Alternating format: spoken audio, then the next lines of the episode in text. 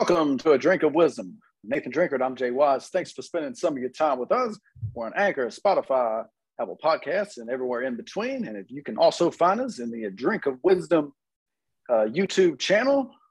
Drink uh, a little bit early uh, to start the show tonight. That's um, oh, that's good. That's oh, good, man. Oh, um, yeah, that just means we have our act together better on Friday than we do on Tuesday. But nevertheless, um, there's neither here nor there. We're glad we could get up in the lab early. I know we're trying to get in and do our thing and let the people know what it is on these streets. So, just like any other any other episode, another day, another dollar. Giving the streets what they need. We see what they don't. Absolutely say what they want and set your dinner plates. It's a little early, but you can go ahead and just sit the plate there. The food will be ready sooner or later.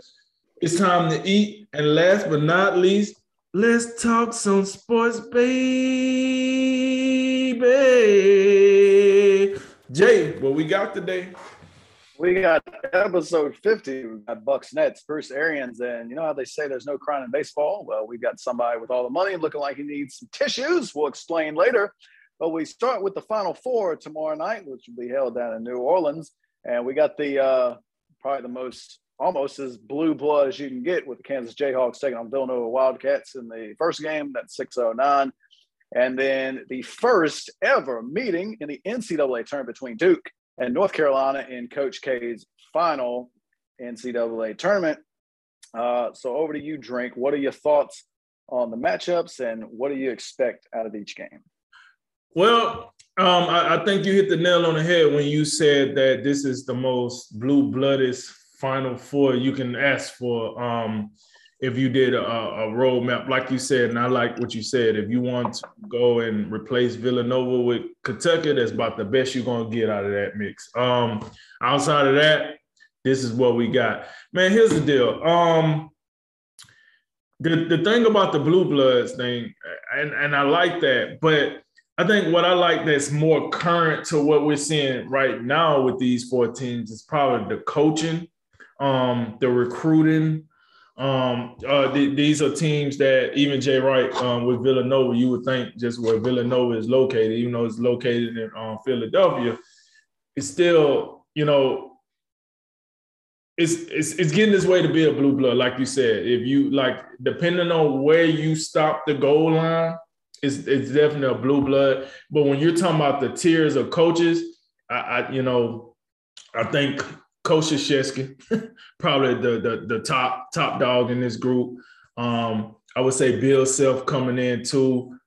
Um, probably you know Jay Wright. I think Bill Self and Jay Wright is probably right there. And then um, I think his name is Mark Hubert, if I'm not mistaken, the coach for uh, North Carolina, probably be the, the, fourth coach out of the four. Um, but oh, talking about Hubert, Hubert Davis. Hubert there Davis. we go. There we go. Yeah, Hubert Davis. Um, so uh, he's the fourth coach out of out of the four. So I, I, like looking at that. Um, and then when you're looking at the, the players themselves, um, I'm not gonna lie, I'm not gonna jack up these names. Some of these guys, they're good players, but Lord, I, I don't know where these names come from. I know the the kid from Duke, I can't even say B B B O. He like he's supposed to be like the first or second pick of the draft. I can't even say. You're talking about uh, Paolo Banchero, I believe. There we go. Yeah, sounds good. What, what, what language was that? Was that English? what was that? that, that um, they just rolled off the tongue, folks. Um, but um, players like him, um, you know, he, how can I put this? I think since the COVID, right, it's been a, a premium on these young players coming into the, you know, NCAA.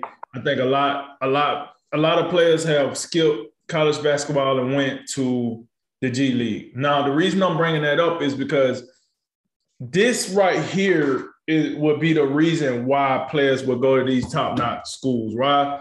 We know the NCAA tournament it, it is polarizing. It gives to your point of what the point you always make about Ja Morant. It gives these players exposure like no other. As far as this is probably the best exposure you're going to get until you get to the NBA.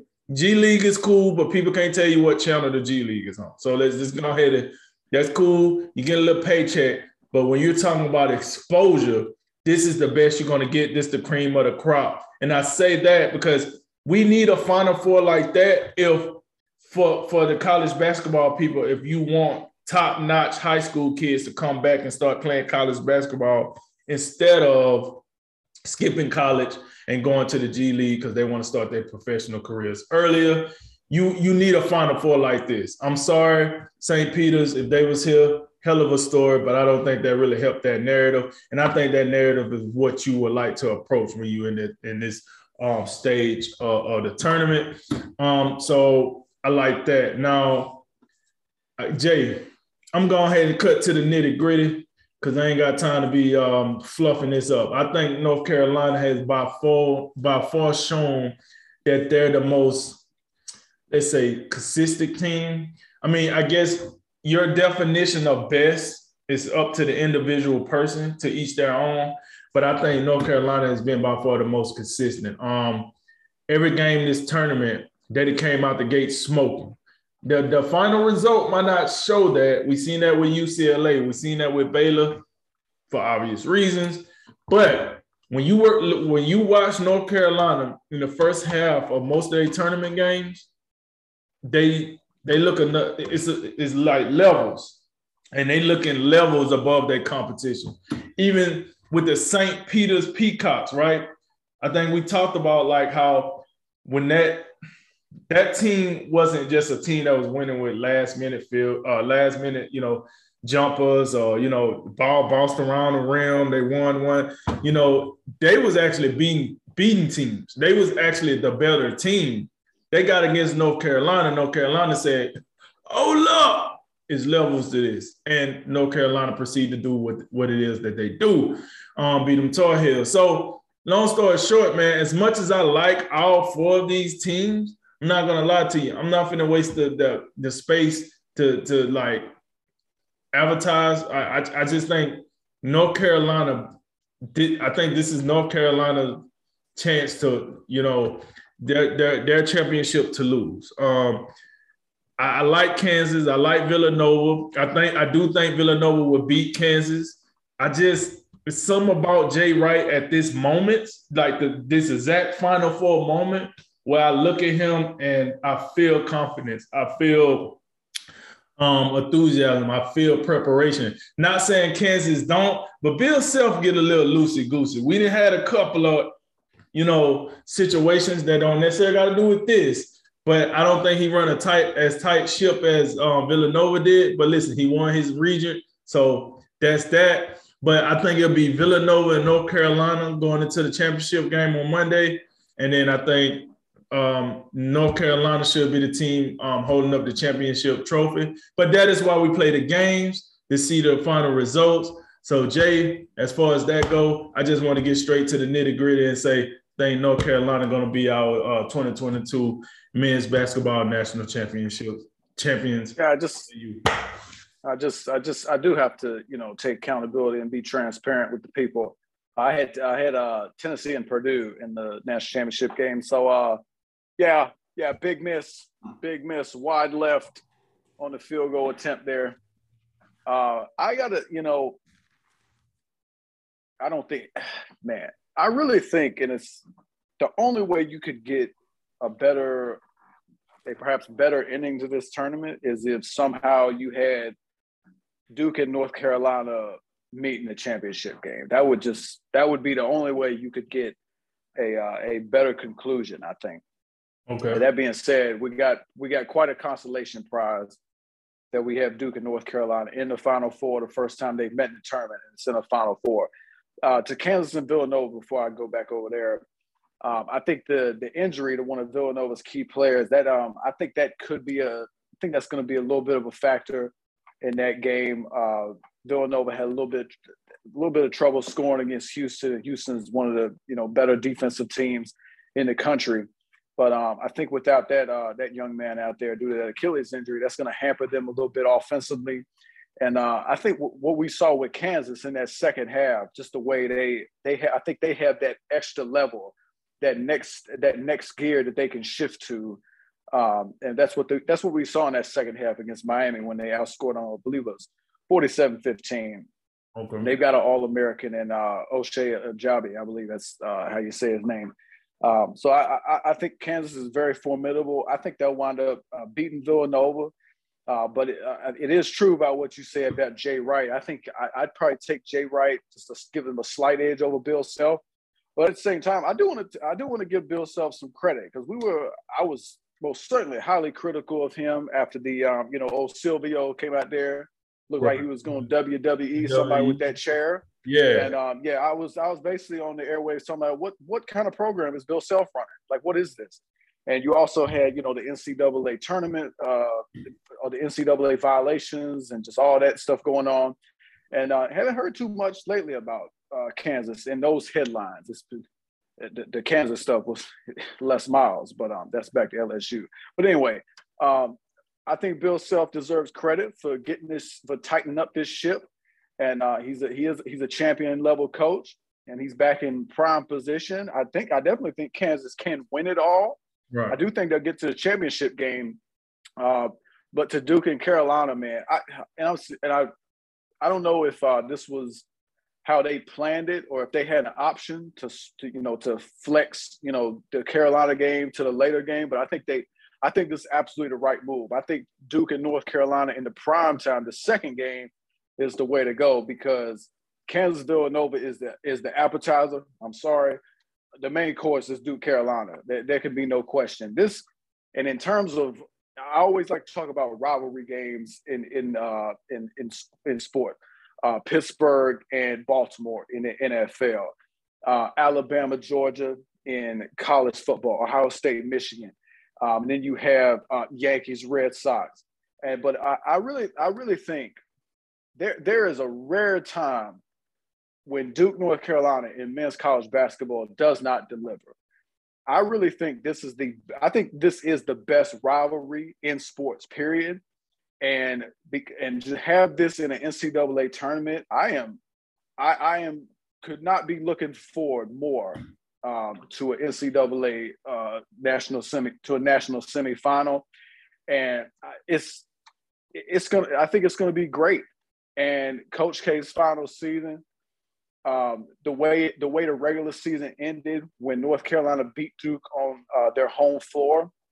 Um, it, you know, how does Duke respond to that? And I do want to I do want to give those those young guys at Duke some credit I didn't think they were all that impressive when I saw that in the, in the regular season. As far as you know, they were running away with the ACC in the regular season, but the ACC we talked about, they were kind of not not as dominant as they've been recently. They only got five teams in the tournament. Only one, only Duke was the only team above the eight line. Uh, but you look at how they've played, and we both had them out in the first weekend, I believe. Absolutely. And yeah. I, I, think there, and I think there was. You, you talk about um, Coach K in his final season, I think that adds a little bit of pressure to the players because you don't want to be the team that flops around and gets, you know, uh, knocked out of the tournament early in your coach's final year. Right. And uh, I think they've uh, I think they've responded well, especially coming off some adversity. We talk about the last game against Carolina in the regular season, right. losing to Virginia Tech in the ACC title game. I think they responded well, but this is going this is going to be an ultimate challenge. Now, it's gonna be it's gonna be interesting to see how the game starts. You know, who is able to kind of, you know, like who kind of comes out with the the higher level of intensity. I think both teams got to be they got to be psyched for this game. So if the intensity's high on both sides, you know, who's able to harness their intensity better and in a more effective way. And because uh, you know sometimes having that high de- high degree of intensity could lead some oh, to mistakes. You get too you get too hype, and mm-hmm. that can be troublesome. So you know, is Hubert Davis able to keep his guys calm and Coach K the same way?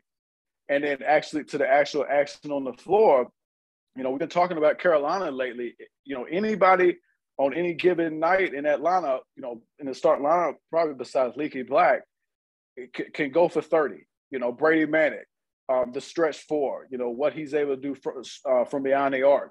Bacot, the big fella on the block and just dominating, dominating the glass.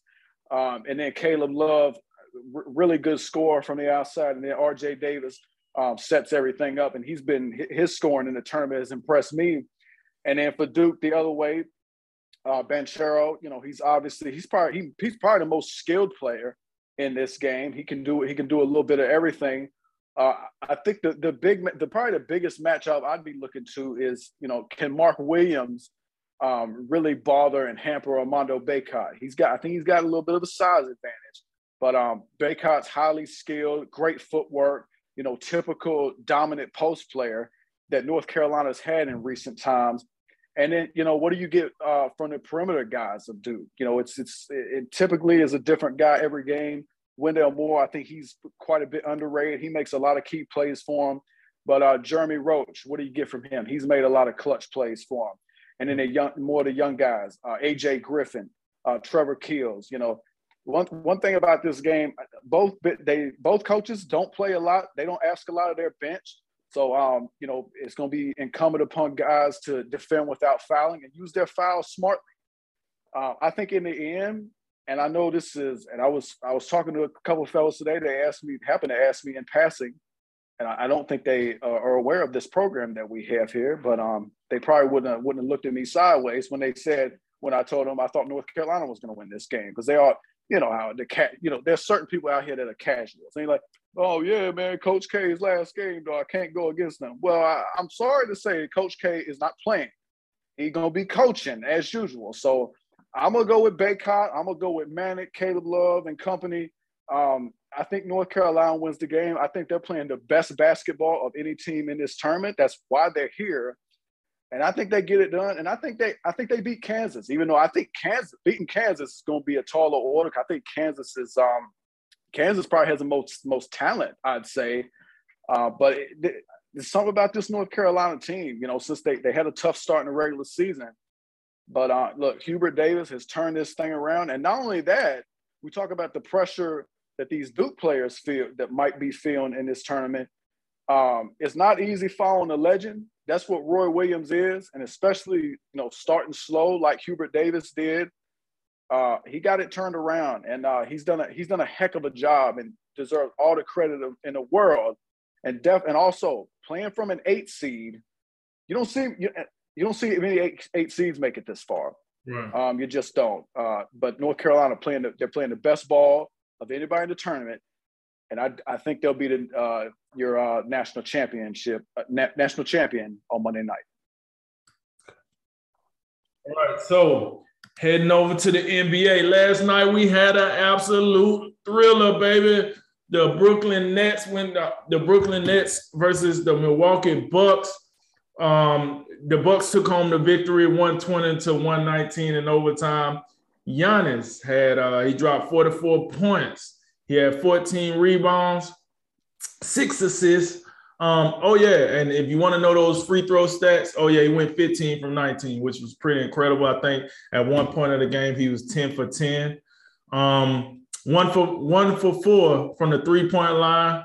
Um, Khris Middleton, his running mate, yeah, you probably heard. Um, it was a nice little phantom call there that got him taken on out of there, uh, got him ejected. So, and when you look at his stats, just know he had a short night.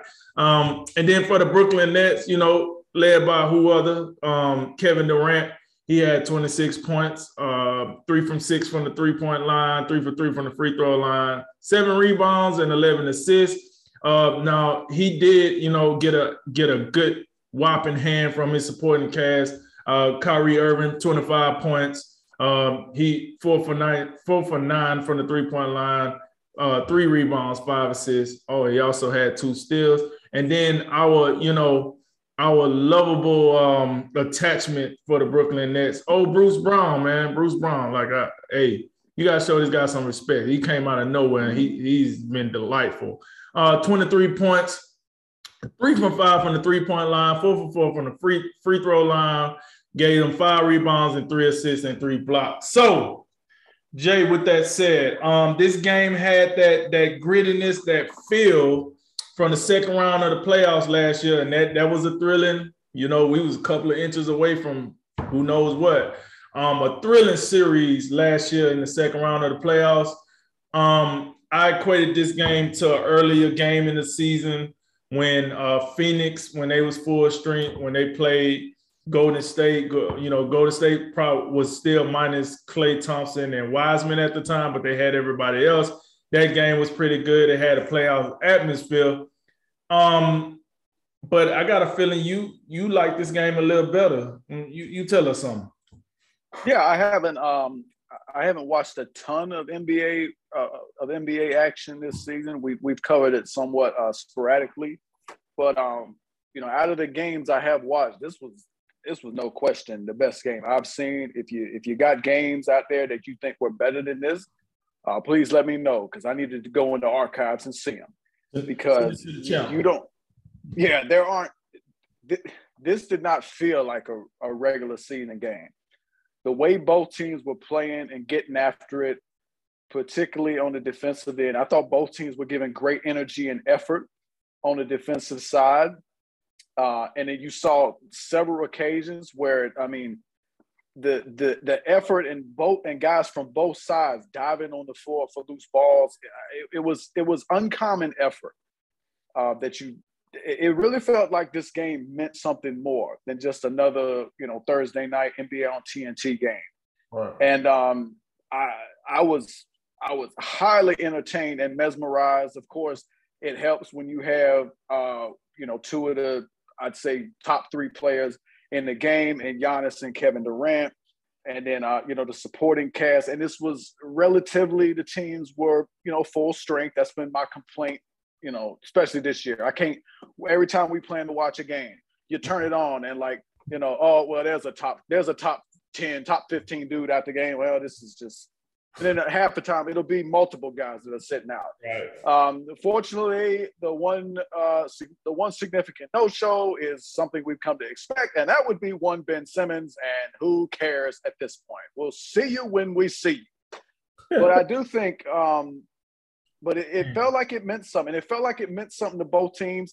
Uh, I think I understand completely if you're in the position of the Brooklyn Nets and you're in the AC right now, you know, you're fighting for position. You don't want to, I mean, they're probably going to be seven or eight, uh, but you don't want to fall down to nine and 10 because they're tied with uh, Charlotte and Atlanta right now. So every game's crucial. Right. And you don't want to be in a situation where you have to win, you have to win two, uh, win a, win a go home games to even get into the playoffs. Right. And I do have, you know, another, um, you know, upfront thing is you know, I, I, I, love Reggie Miller and uh, Kevin Harlan on the broadcast. I think they're a solid, solid combination of broadcasters. And uh, but I got to disagree with what Reggie Miller was saying about, you know, man, this is what I want to see in the first round of the playoffs. I'm like, no, no, no, no, no, stop. This is not what I don't want to see this in the first round. Drink. These two teams are too good to have one of these teams go home in the first round. So I, I really hope that um, this is not a I really hope this ain't a one eight. I hope this ain't a two seven because uh, these team, these teams had a great great battle in the Eastern Conference semis last year. We right. don't need to downgrade this to the first round. This right. needs to be at minimum the semifinals, and this is what we saw last night. That that's a snapshot of a an epic Eastern Conference Finals. Right. I, I really believe that.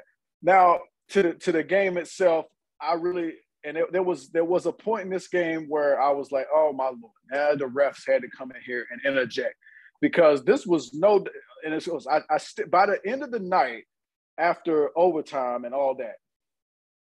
But you look at when Khris Middleton got thrown out the game because they called that Bruce Brown. He has a breakaway. He looked back. He see Khris Middleton. He goes up. Middleton, I, I, believe, without a shadow, no doubt in my mind, he goes for the ball. He missed. He ends up getting him on the arm. It's a hard foul. They called a common foul on the floor. They ain't called nothing outrageous. And then they go to replay and they hit him with a flagrant two.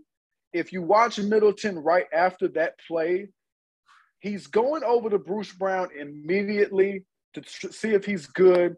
I don't. Middleton does not have a reputation at all of being that type of dude. I don't think he's got a dirty bone in his body. Uh, I don't think Grayson Allen has transmitted anything into him to, to, that degree. I don't think that's what we're dealing with. And then also, if you if you can read lips even a little bit, he says, "I was right after they zoomed in. He said I was going for the ball." So I really, I I was really disappointed with the with the replay crew or the or whoever like made that decision to throw Khris Middleton out of the game. If that had been a playoff game and they did that and it cost Milwaukee a game, it would have been an absolute travesty. I understand if the NBA because it's just the day and age of how we of how we play. Everybody wants to cry about everything. The league is soft. We know it is. I, I wouldn't have been surprised, and I wouldn't have been necessarily, you know, offended if they'd have called it a flagrant one. And I think Reggie Miller said much the same thing. Reggie Miller thought it was a good hard foul. That's a playoff foul. Right. You take two shots and you go because the alternative is I'll just let the guy score. No, we're not doing that. Right. But to throw him out the game, I thought it was excessive and I thought it was a disservice to that game. And but I got to say, I mean, Brooklyn from there, they end up having what a nine point lead late. I think it was 108 99.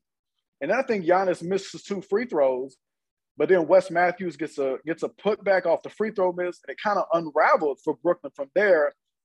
And then uh, you know, Giannis, this guy's doing everything, including his one three-point bucket was a step back three to tie the game with 18 seconds left.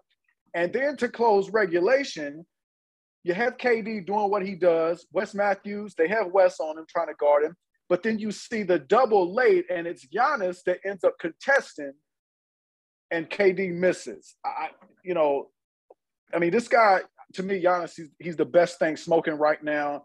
I'm seeing a lot of headlines to say what he's been doing lately. It's putting back in the MVP conversation. They just beat Philadelphia, where he had, I think, 40 and 14, 44 and 14 last night. Um, he's play, he's playing just out of his mind right now, and it's just his motor, his intensity, and his willingness and you see, this is where all that, um, you know, what you do in the off season matters. Right. Because right. he continues to find ways to get better and better and better. And you're seeing it 10 for 10, starting off on the free throw line. Uh, he did look a little bit, you know, flimsy late. I think he missed three out of his next seven, but he ends up hitting two free throws to win the game. Uh, you know, I think K- KD again uh, to end um, overtime missed again, if I'm not mistaken. Um, but I, the other part of it is um, Milwaukee's defense late and in overtime, they picked up the intensity. There's no question to even another level that I didn't even think we could see. And um, they, look, they made KD look, KD and Kyrie, they didn't play. I mean, they weren't awful, but I really think they were bothered. They were bothered by the by Milwaukee's physicality, and that that is my that was really my main takeaway of this game. Milwaukee is a physically superior team to Brooklyn. Uh, when you look at when you look at Giannis and you look at Jrue Holiday and you look at them go to the rim, they are absolute bullies. And I'm and KD, I, God bless him for trying to stand in there and like do everything he can against Giannis. It, but it is not a fair fight when that guy's coming downhill and KD's just he's just not he doesn't have the girth. He absolutely doesn't. So the only hope for Brooklyn in that regard to slow him down, to slow KD down, is Ben Simmons. And, uh, you know, if it's a first round matchup and that's the first thing Ben Simmons sees, he might need another mental health break after that. I, am sorry, but that might be where we are. I, I really, I, I truly believe that Milwaukee's physicality really, really bothered um, Brooklyn. And I think when you also look at the two guys I'm looking at for kind of look, Giannis gonna be Giannis. That's what it is. Uh, Middleton and Holiday, you said it, especially Middleton. And I'm not. He doesn't get a pass for getting it, uh, thrown out the game because he was lackluster. 16 points, four for 12, not very good. I mean, this Middleton's he comes and goes. He he's got a little bit of a streakiness to him. Right. Uh, Holiday was not very good either, shooting the basketball, but man, he was playing the passing lanes uh, effectively to the tune of six steals. And, um, you know, he's almost Giannis light, you know, because he just, I mean, eh, there's no, I don't know if there's a guard out there, a legitimate guard, who can stop him from getting to the basket because backing him down off the dribble, he, he's just too strong. And um, that, that was a huge factor. And but the thing about it that if you're Brooklyn, even though you have Ben Simmons in reserves, um, Brooklyn was plus 18 from the three point line, and they had they had six fewer turnovers. That's the one thing. Milwaukee Milwaukee was careless with the ball, 17 assists, 22 turnovers. Brooklyn 31 and 16. So both teams have some things that they can really feel good about, and both teams obviously some things they need to work on. But to me, the biggest part, the biggest part of the game is that Milwaukee's just their their physicality really really bothered them. And in a seven game series, if if we are to see another uh, uh, rematch of the East Conference semis, that that physicality I think it could wear on these guys uh, over the course of a long series. And um, you know, it's uh, Br- Brooklyn. Brooklyn should be pretty concerned because that's a game it looked like they they needed. Um, they definitely need it. But I mean, listen, when we talk about Brooklyn at this point, Brooklyn need all these games. When you out here flopping around and you tied with Atlanta, and Atlanta ain't been nothing to look at this year. And and um, what was the other team? Was it the Hornets? Charlotte, yep. Like you got KD and Kyrie. What do they have? You know what I'm saying? Like let's keep it. Trae Young, cool, got it doing his thing, but they, those two teams ain't been that exciting this year. So Brooklyn needs every win they can get. But to you, to what you said, I think after listening to some of the points you made, I think another thing I forgot to um, like highlight when we talk about the role players for for the Milwaukee Bucks. Listen, we didn't get our guy Bobby Portis wasn't too hot last night. Um, yeah. Brook Lopez wasn't too hot last night. So when you when you compound that with Khris Middleton's performance, Jrue Holiday performance, I would say Jrue Holiday performance from an offensive standpoint. Yeah, um, yeah. He he seemed like he, he, was a beast on the defense. Um, you know, Pat Connaughton came in, he gave you some some pretty you know decent minutes or whatnot. Um, but for the most part, by and large, you're looking at Giannis carrying the load pretty much. And mm-hmm. the problem is with that is let's not make this a thing when you get into the postseason. Um, because when teams, once again, you get those seven game series, this team should know this by now. They champions, so they know how that seven game series can, you know, tighten up. So hopefully, you know, Giannis get more support from his counterparts in the future. Now to the Nets, what I liked about the Nets last night, even though they lost, was they looked a little more evenly spread out. And I think to your point, right? Uh, if they was a tad bit tougher, if they had a, I don't know, PJ Tucker, um, uh, maybe Serge Ibaka, um, just somebody that can muck it up a little bit. Man, you can even have a Dwight Howard. I don't know, just somebody that can like make Giannis think about, okay, if he go up for this board, it might be a little tougher. If he make this move, it might because, like you said, as I, I, I love I love Durant. I love Matter of fact, I love what Drummond and gave, what Andre Drummond and gave the Nets to this point. The problem is, I know snowmans that can move around Andre Drummond right now. So you when when you when you stuck in the mud like that, it's like that's not gonna work against Giannis. I mean, does he have does he has the size to bother him? Yes, but he lacks the everything else, I guess. Like he's Giannis is just He's just gonna go around him, order his meal, and then dunk on him. That's the, that's what he's gonna do.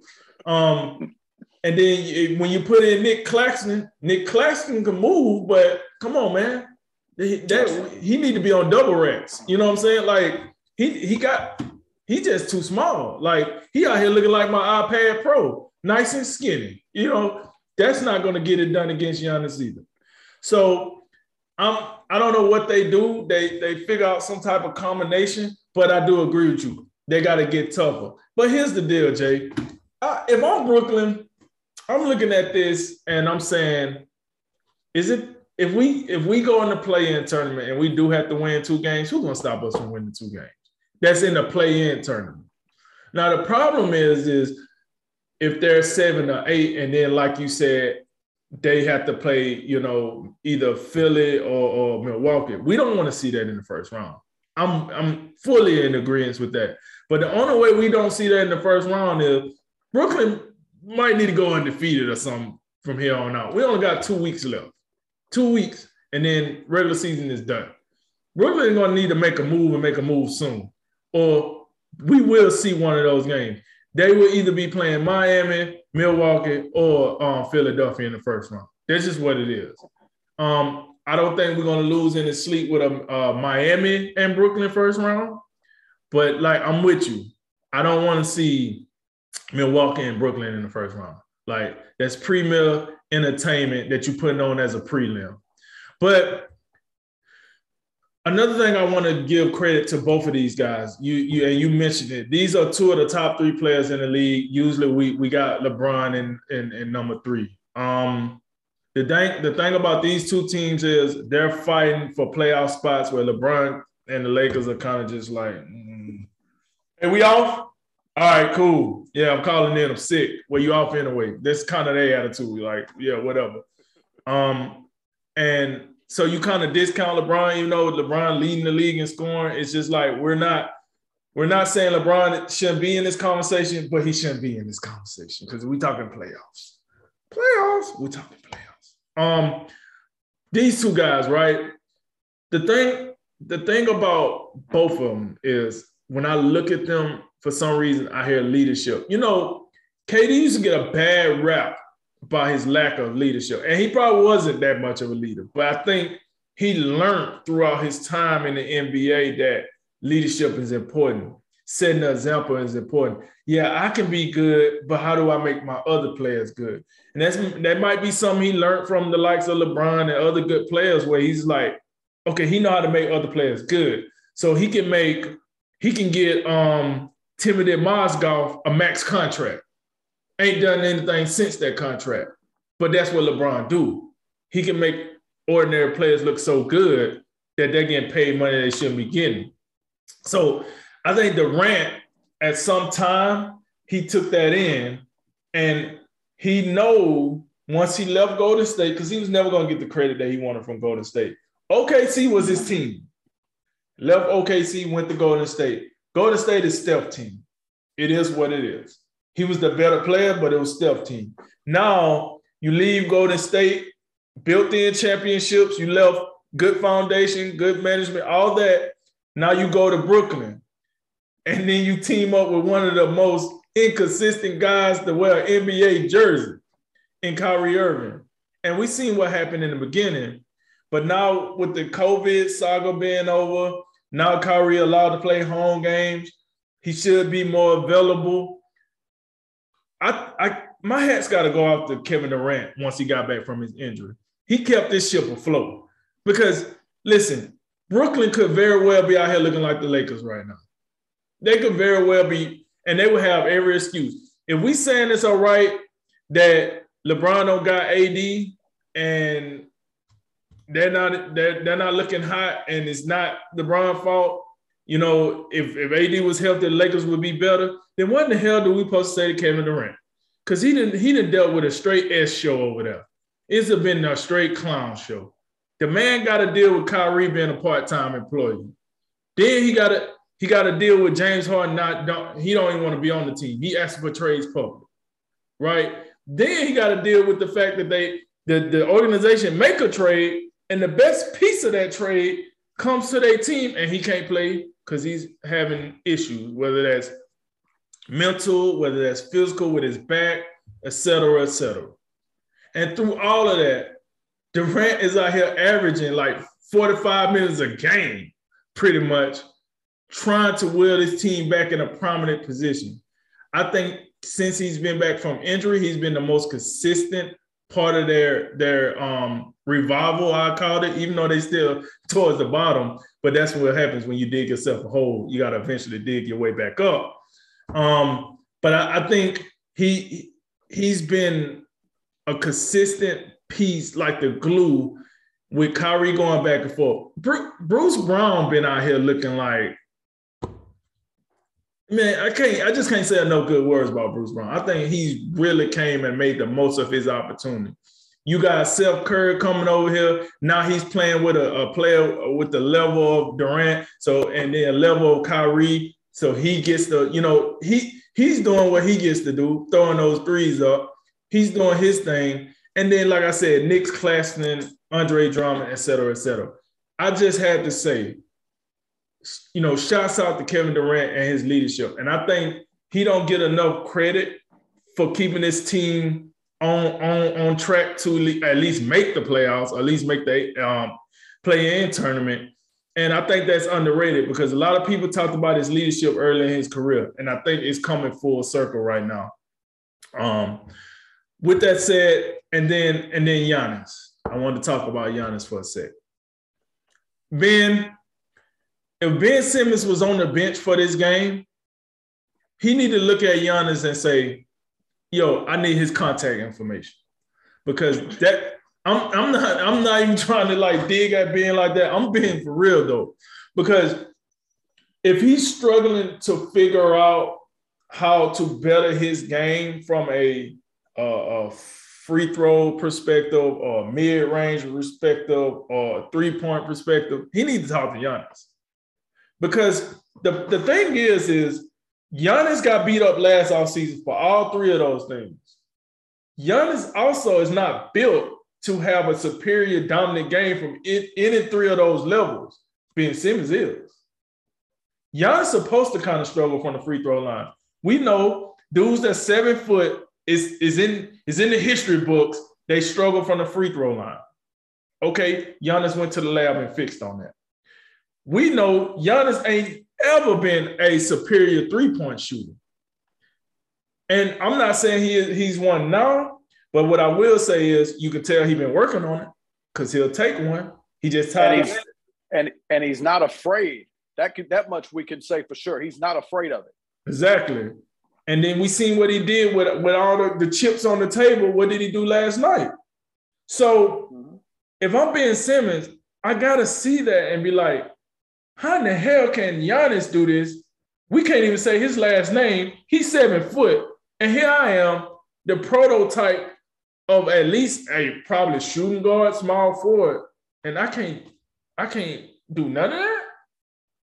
Oh, I can play good defense, so can Giannis. But yo, Ben, like I hope Ben Simmons soaks some of that up when he see a player like Giannis. I know not every player gonna match what he went through in Philly, but let me tell you what Giannis didn't do. He didn't quit. He didn't say, "Oh my God, I want to be out of here. You guys turned your back on me." He went to the lab, man. He got better every year, and that's the way you do it, man.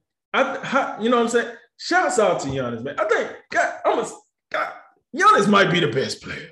Yeah, I said it. I said it. Giannis might be the best player in, in the world right now. No, yeah, hate, hate to be a prisoner of the moment, but uh, that that is what it feels like. I completely agree. Um, you know, no no disrespect to no disrespect to to Kevin Durant. You know, respect everything he do. He assassin, one of the best offensive players in NBA history. But like you said, when you put everything into it, when you know you're gonna get 10 to 12 rebounds, when you know you're gonna get a, you know, uh blocks, assists, like at this point, the only thing you can say he can't do is consistently shoot threes. That, that yeah. yeah. that's the only thing you can say he cannot consistently do is shoot threes. He just showed you he can make free throws. He showed you he can make um, mid-range shots. He just you already know in the restricted circle what time it is. You know what it is in the paint. I ain't even got to say that.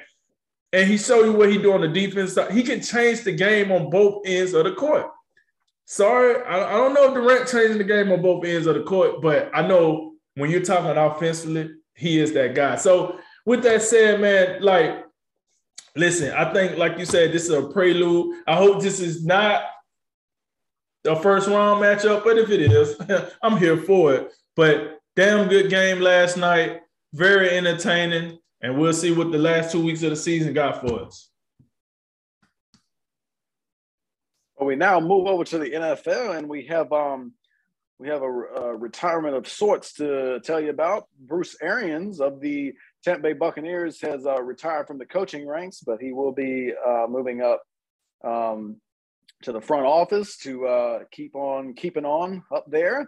And due to that, you have one of my uh, one of the guys I've been um, singing the praises of lately. Todd Bowles is back in the head coaching ranks. Um, you know, the uh, had uh, what a four year run with the New York Jets. I believe he was 24 and 40, but who, who, who wins these days with the Jets? How about no one? Um, so you had that going on. But Todd Bowles, after uh, joining uh, Bruce Arians in Tampa Bay. We know the job he did against Patrick Mahomes in that Super Bowl, and uh, uh, not probably not quite as good a year with the Bucs defense last year due to probably some injuries thrown in there, but uh, definitely one of the most more respected defensive minds, and he gets another opportunity. Uh, drink. So there's three levels to this. We got Bruce Arians moving on. Uh-huh. Not only that, not only the retirement from coaching, we got the movement to the front office, and now we have Todd Bowles. Um, what do you make of it? Well, let's go ahead and address the elephant in the room. Um, yes, Tampa Bay has met all requirements with the updated Rooney Rule. Um, and to be honest, I think I think they was going to meet the requirement regardless. I think once they made this decision, it was going to either be Todd Bowles or Byron Leftwich. It was going to be one or two. It just was a matter of what, how did they see the future going, and what they, what did Tampa Bay want from the future. Clearly, everybody was on board with this because Bruce Arians moving to the front office. If they weren't on board, I'm pretty sure Bruce Arians would be going to play on the golf course or something somewhere. They're bringing them to the front office, which means this has been a discussion amongst management and you know the coaches or whatnot for for a little bit. They just had to find out how to roll this package out while all trying to hold in the fact that Tom Brady coming back, et cetera, et cetera. Um, listen, Jay, I, I said this like weeks ago. It, it probably before um, Tom Brady decided to let us know that he was unretiring.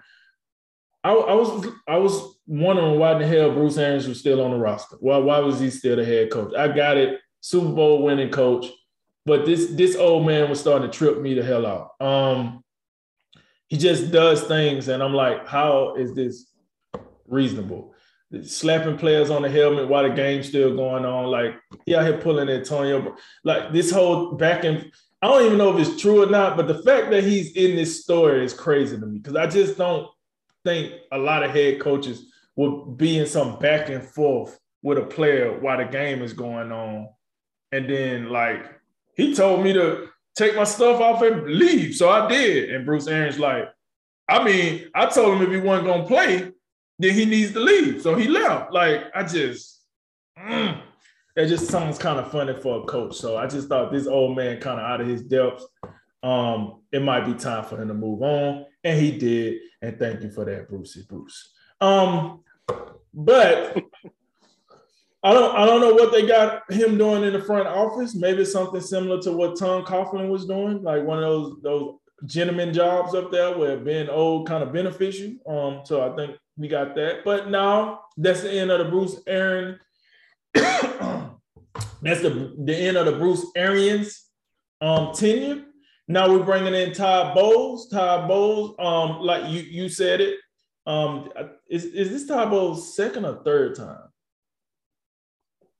I'm pretty. I think this is really his second head coaching job. I think he was an interim for the Dolphins for one year, but uh, I don't think I don't really think we're counting that.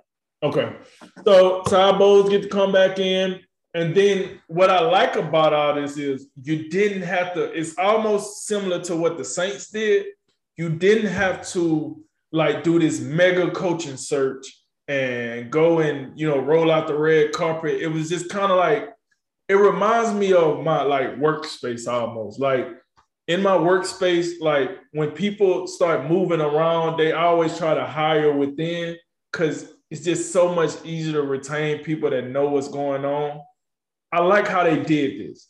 If you actually pay attention to how the Buccaneers all season went, they signed some people, but it wasn't nothing crazy. All the most important pieces, I think, what I consider important, they took care of. The Tom Brady's, the Leonard Fournette, Bruce Arians, Todd Bowles, Byron Leftwich went to go interview for the Jaguars.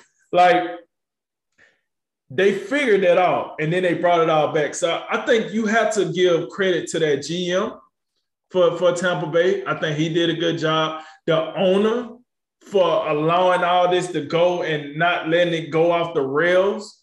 Like some teams probably would have let it go. And now you got to look. Listen, with, with all this in play, we seen what happened with Green Bay this offseason thus far.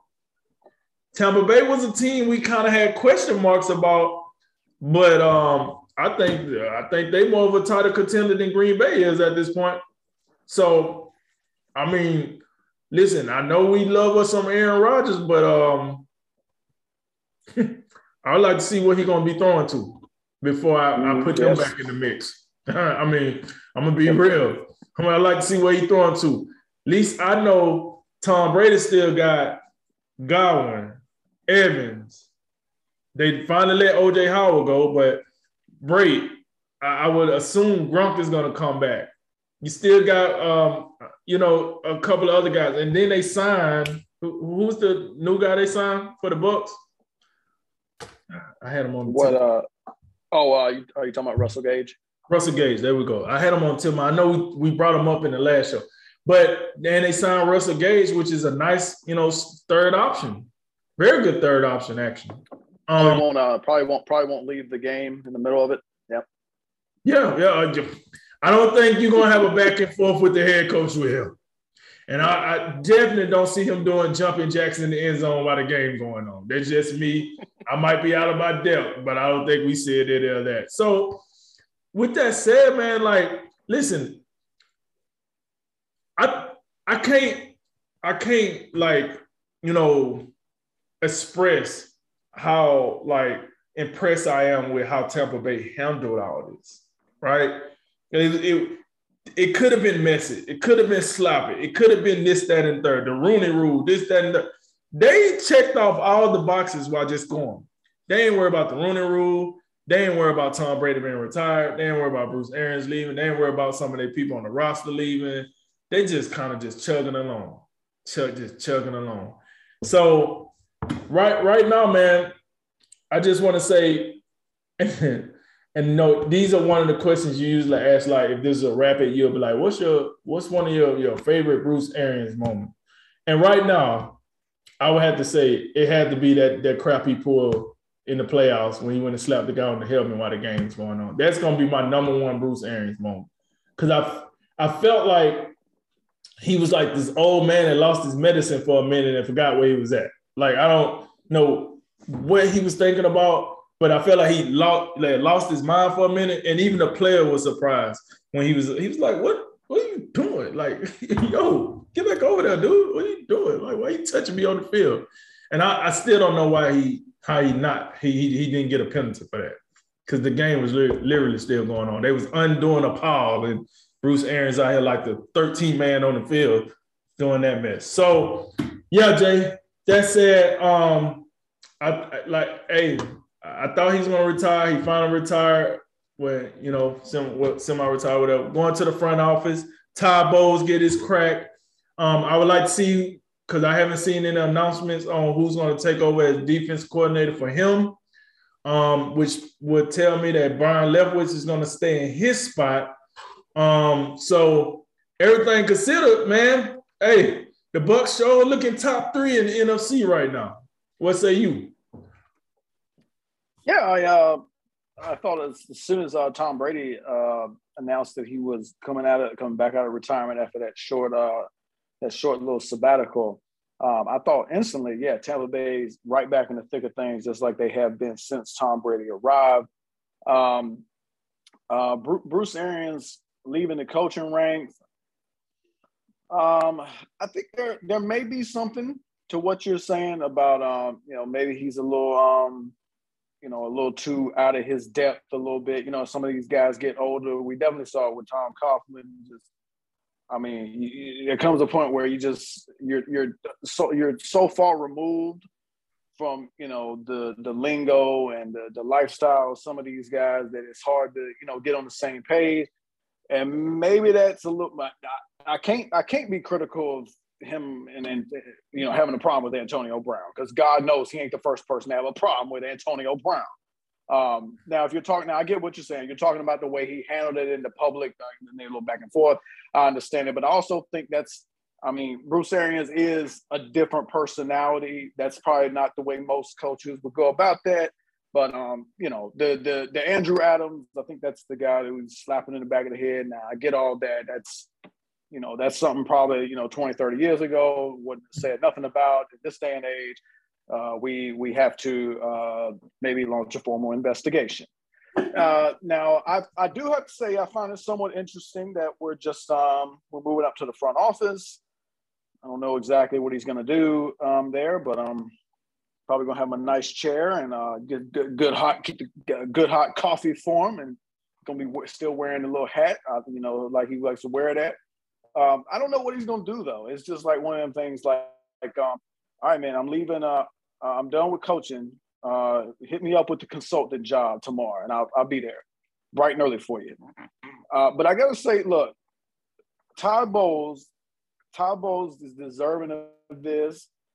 Um, when you talk about, you know, what discussions went in, I think they had, look, Bowles and Leftwich were to me, and really the past two off seasons, both of them, you know, were probably uh, hot commodities among, um, you know, pr- prospective head coaches somewhat somewhat odd that um they didn't get uh they didn't get looks um or didn't get a job before this. I kind of see it a little bit with Leftwich because Leftwich still, you know, he has that little bit of maybe maybe just not yet. You'd like to see a little bit more. I'd like to see him um post Tom Brady, but now we got to wait for that even longer. And I think I think Bowles is the guy to, you know, when you talk about win right now and keep the keep the kind of the line moving. And even though Todd Bowles, you know, you talk, I talked, I said his record was 24 and 40. The Jets, they never, I never looked at them, you know, as a complete joke, as I kind of do now. Like it seemed like Bowles kind of had, they, they still look like a professional outfit. I always thought they played hard for him. And um, I think that says a lot. I think Todd Bowles is going to get a lot out of this team. I think he'll get the most out of them. Uh, he he may uh, I don't I guess it remains to be seen about the defense. He may continue to call the defense. Um, so, you know, the, the, the thing I have to the thing I do have to say about it that I I think I really do I think the timing of this is a little odd. And what I'm talking about here is we know early this week we talked about these these Rooney Rule enhancements. And we look, you got to have a minority, you know, uh, offensive assistant or whatever. But we know the whole look, the whole theme of this, the whole theme of the Brian Flores lawsuit is we want, or the whole point of it, more minority head coaches. And I'm gonna say this about Bruce Arians. You can say whatever you want about Bruce Arians. The one thing it looks like Bruce Arians has kind of been at the forefront of is, um, hey man, I don't think uh, he he seemed kind of proud and not saying there's anything wrong wrong with it all. There's nothing. I mean, maybe that's the way to go but he got two black uh, coordinators. Seemed like, hey, I got the I got that flag. I'm toting it around. And I think he was also among the forefront of hiring women. And now we see women are at center stage in these enhancements, or so they call them. So I, I say it's a little sketchy because it seemed almost somewhat convenient that about two or three days after the, these enhancements come down, that old Brucey Bruce, as you say, is you know what? I got something for you right now. I'll go ahead and take a promotion to the front office and I'll, you know, I won't have to wear that little uh whatever that uh that heart monitor or whatever right. on my chest right. because my blood pressure will be a little bit down. I ain't dealing with all this crap on the sideline.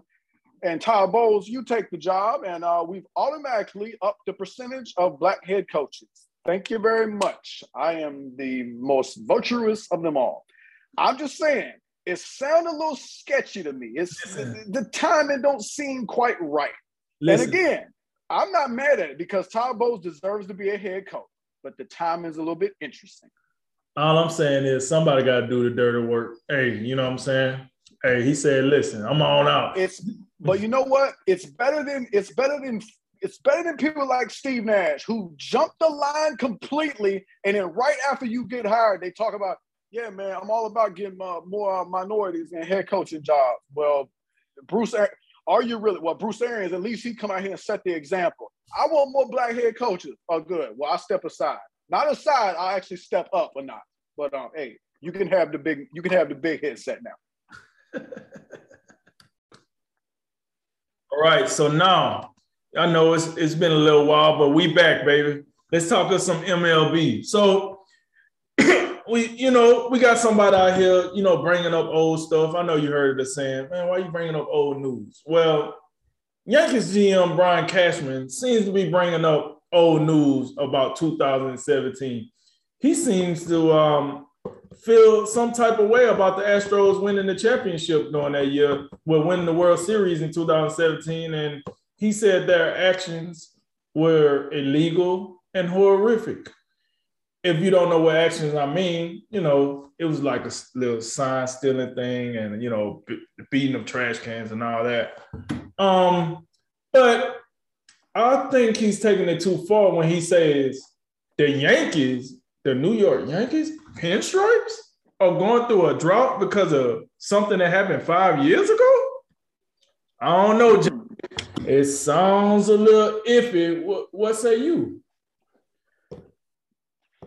Man, what a what a world like what a world we live in where even like every so many people they just want to I'm personally I'm all about like you know something don't go my way something happens to me, I am always I try, and I try to every time find a mirror and look at it and t- you know take inventory, take accountability, and try to say, okay, what what did I not do?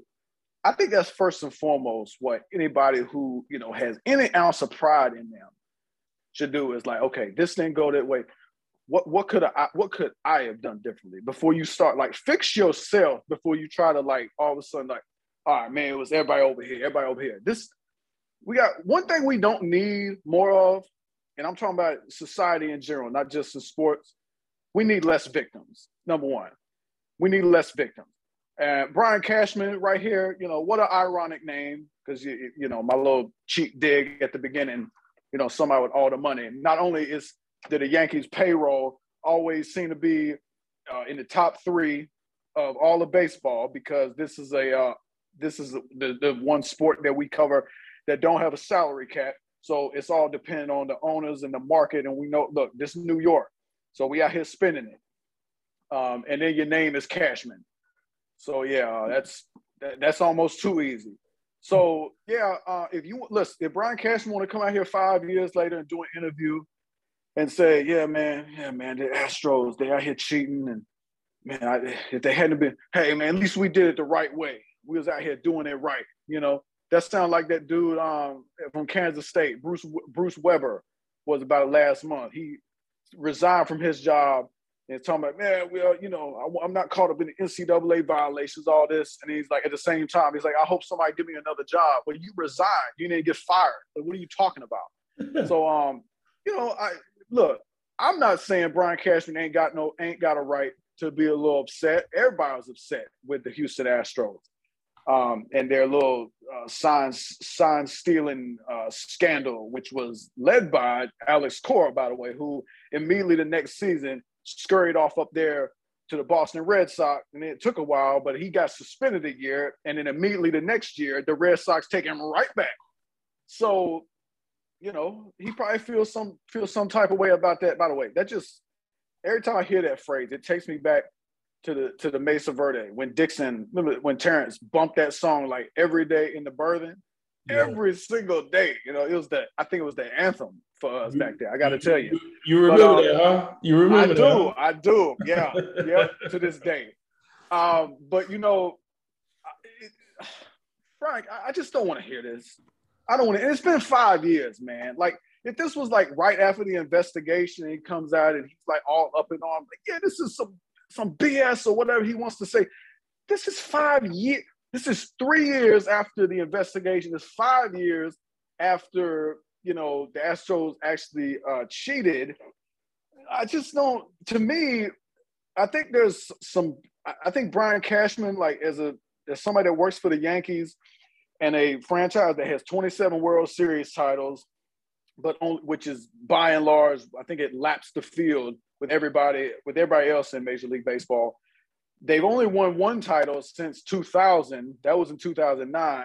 They haven't been to the World Series since 2009, and it's not like you look you look at them recently and say, "Well, I, that's understandable. They just they just ain't have enough talent." No, no, no. They, there's never been a shortage of talent, and there ain't never been a shortage of money either. It's just a bunch of guys out there just not meeting expectations. And uh, you know, I just found it interesting that, you know, oh man, yeah, I, I, am getting tired of people telling us we ain't done something since 2009 because we had that one team in 2017 we made the ALCS, but yeah, that one team that cheated, and that really that really hung us up. What about the other 20 years in the past 21 years? What, do, you have, what do you have for what do you have for that? Can we talk about those years? Do you have excuses for losing to the Red Sox in 2018? How about the Astros in 2019 when you lost four games to two and your closer gave up a game-winning home run to lose that series, and he was on the mound looking like a straight doofus with the dumbest grin I've ever seen on his face. You remember Aroldis Chapman just standing there like, eh, how did you do that? Wait, wait, wait. wait. But you, you threw him a high fastball. You you said he was on the mound looking like a straight what? Doofus. You heard it. Oh, he looked like a straight doofus up there throwing a high fastball to Altuve. He cranks it. He just stand there looking at looking goofy, like, eh, I can't believe he did that. Well, you should have read the scouting report, fool. And then so then you have then you lose to the Rays in the wild card game, right? In 2020, or you lose, excuse me, the division series in 2020 in the uh, the COVID shortened year. The right. Rays payroll is like uh, what five percent of your payroll every single year, so that don't make no sense. And then you lose to the Red Sox in the wild card round, and that's only in the past five years when you've had you've had more than enough talent to get it done.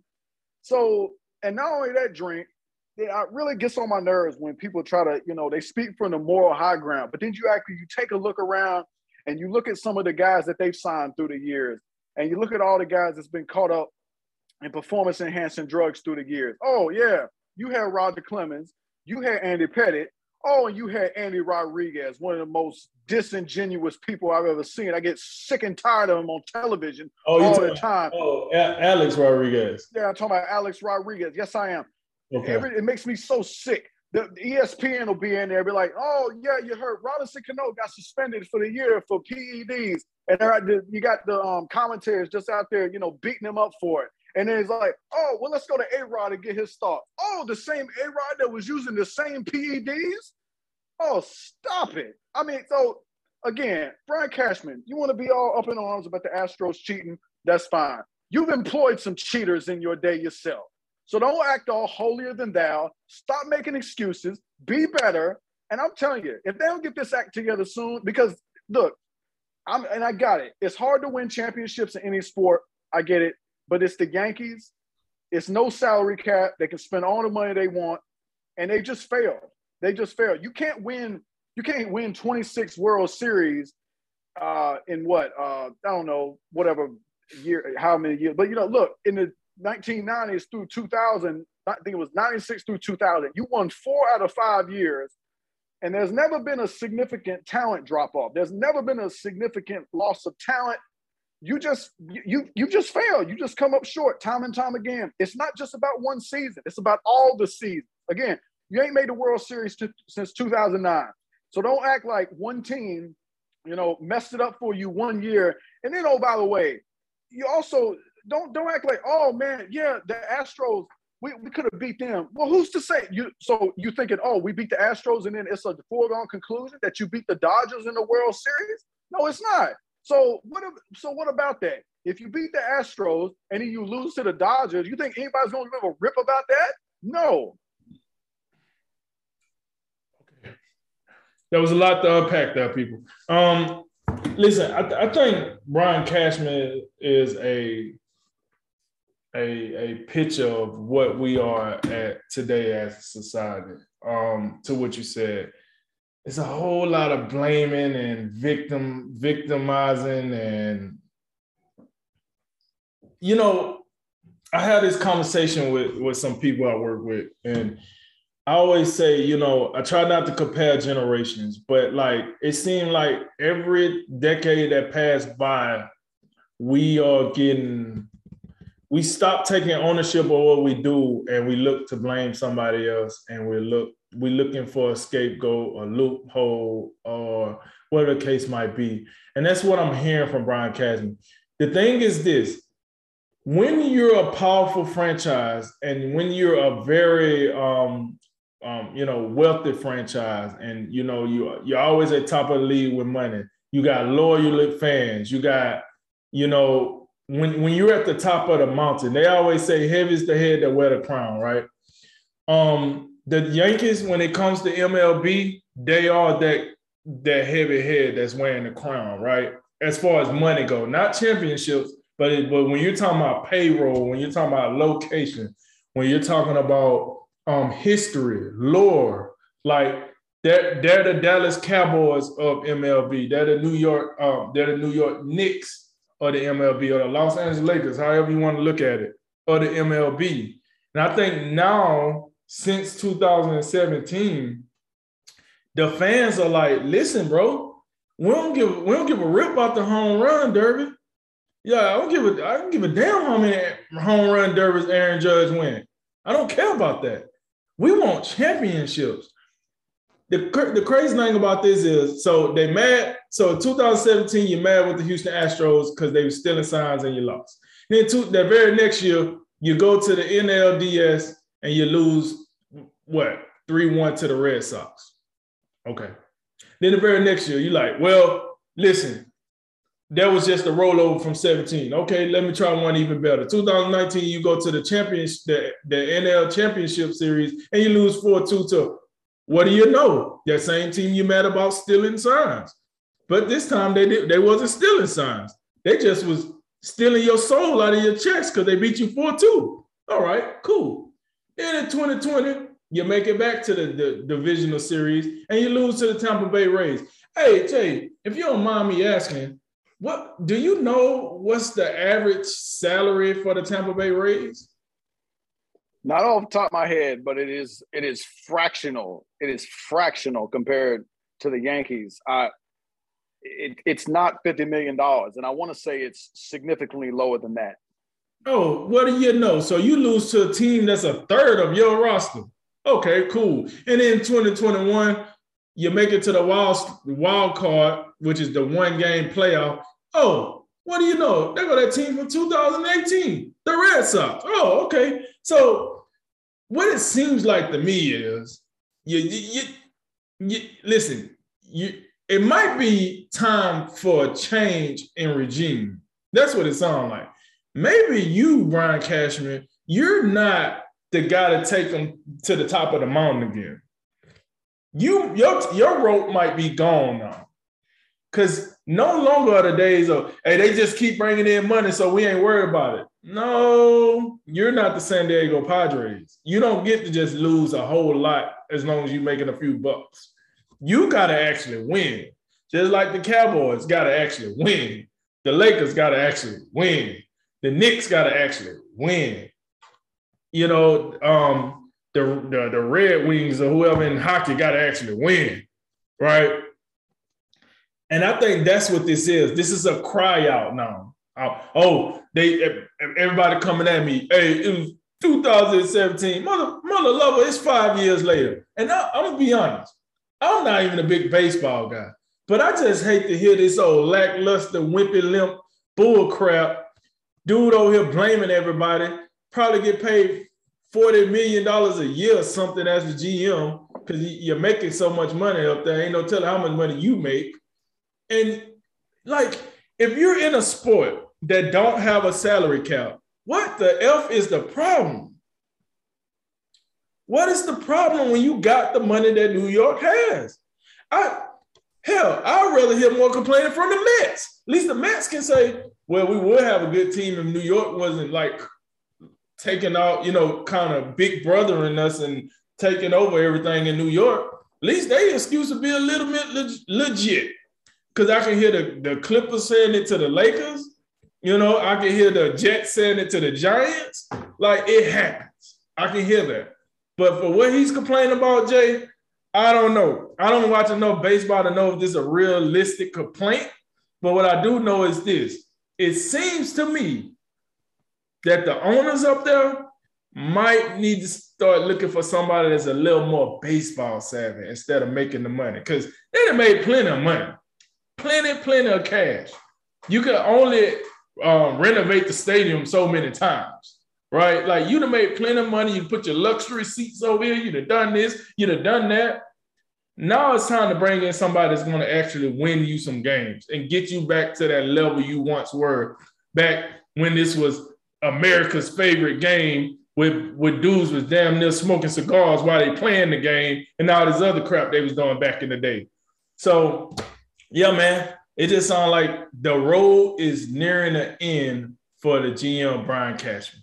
The other part of it is real quick, like everybody's everybody was angry at the Astros, and to to a lesser extent, the Red Sox were caught up in this a little bit. I think during their run with oh by the way, Alex Cora.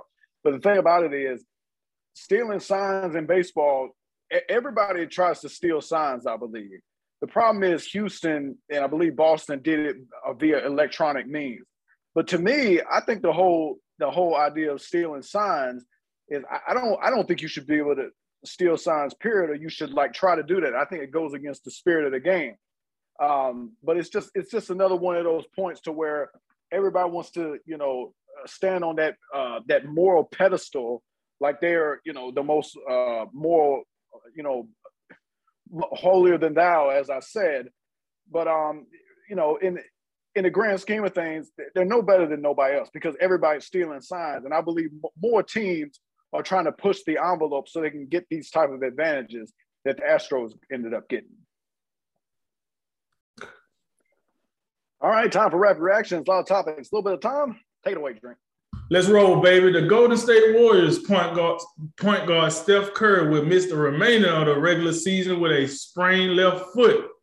How concerned are you about the Warriors on a scale from one to ten? Oh, I, I put I put it a five. I put it right in the middle. Um, the good news is I think really the Phoenix Suns are the only team that's definitely better than Golden State at this point. But the bad news is I, I also think Golden State is you know at any given moment one injury away from this from their playoff hopes getting wrecked. Um, that appears to be kind of how fragile they are. If they can walk into playoffs healthy, they got good a chance. They got a great chance to get to the um, the Western Conference Finals, or you know, it could be the semis right now. I think they've fallen to the fourth seed. But um, you know, again, it's all predicated on health. Former Seahawk middle linebacker Bobby Wagner is staying in the NFC West and joining the defending champion Rams on a five-year deal worth $50 million. I think it's up to 65 with incentives. Does this make Seahawks Rams must-see TV this season? Not necessarily.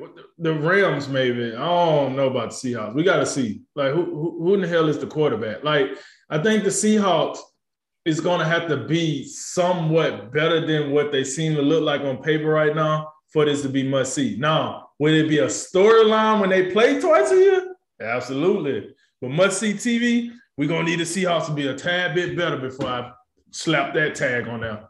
The Los Angeles Dodgers have traded veteran outfielder AJ Pollock to the Chicago White Sox in exchange for closer Craig Kimbrel. Who got the better of that trade? Uh, AJ Pollock, he's cool and all. Um, really, real good outfielder. I think he'll help Chicago. But uh, the the Dodgers had a longtime closer Kenley Jansen. He signed with the Atlanta Braves, so they had a you know little bit of a need back there. And uh, Kimbrel, you know, he's been one of the best for most of his career. And um, you know, I think that'll be a pretty smooth transition. He's definitely uh, still throwing the ball at a very high level. Just days after St. Peter's Peacocks lost in the Elite Eight, Coach Shaheen Holloway was hired by his alma mater, uh, Seton Hall, where he holds the program record for assists. That's a pretty cool story, right, Drink? Um, absolutely a pretty cool story. Hey, man, you know, shouts out to this guy. How how about how his career then like turned around after that nice deep run with this team? Um, yeah, just show you, man. When you get an opportunity, you got to grab that joint and you know do what you got to do. I'm, I'm happy for him, man. I'm really am. After 13 years in the NFL and two Super Bowl victories, safety Malcolm Jenkins is retiring. What are your thoughts on his career, Jay? Uh, man, I, I think um one of the probably one of the better safeties uh, during his career. I, I don't think he's quite Hall of Fame material, but I, I will I do think um I think it's possible Malcolm Jenkins. You can make a great argument that he's Ring of Fame material for both of the teams he played for. I think he meant a lot to, to both the New Orleans Saints and the Philadelphia Eagles. Won a championship with both, and um, yeah, I'd be I'd be remiss if I didn't uh, mention all the great work I think he's done um, in, in, the community in his communities over the years as well. Ravens quarterback Lamar Jackson attempted to shut down recent speculation that he wants to leave Baltimore via Twitter when he said, "I love my Ravens. I don't know who is putting that false narrative out that I'm having thoughts about leaving. Stop trying to read my mind." Drink. I'm uh, I'm with Lamar. I see this is a fake story. What about you? Yeah, I'm like, what what reason would he want to leave the Ravens? Like, I mean, what contract? I think they're going to sign him a contract. They just took care of the coach. I mean, listen, sometimes in the NFL, it's not just about your talent, it's about like your character and how the city embrace you. I think the city of Baltimore loves Lamar Jackson. They would love for him to, you know, perform better in the throwing game, but they love him too. So yeah, I, I think this fake, man. I think this faker than a three dollar bill, man. MLB umps will have on-field microphones this season to inform the crowd and television audience of the results of replay reviews. Was this necessary? No, no, it's not necessarily. Sometimes you need sometimes you just need to leave stuff alone.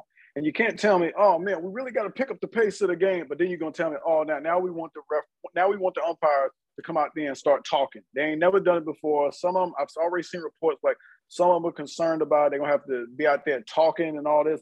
No, you just need to go over there, put on the headset, talk to the people in the wherever New York or wherever the replay people are, and then get off the get off the um get off the headset and say either safe or out. That's all you need. This is this is extra. We don't need it. Los Angeles Lakers big man Anthony Davis is questionable tonight versus the Pelicans. Does that make you feel any better about the Lakers?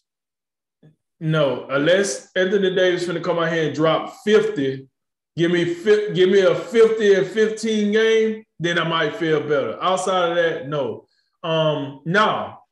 Is yeah, so no, I no, I don't feel any better at all, to be honest. But we'll see, man. It's better than him not being there, I guess. The Bucs have brought back veteran third down back Giovani Bernard on a one-year deal worth just over a million. Thumbs up, a thumbs down. Oh man, feels like a dollar store contract. You don't see many contracts that small. No, no I, I, do like this. I give it a I give it a thumbs up, and especially with the departure of Ronald Jones. You know, last year you had Fournette, you had Jones, you had Bernard. It felt like you know a little bit of a crowded backfield. So I like this. You got Fournette; he'll be the workhorse.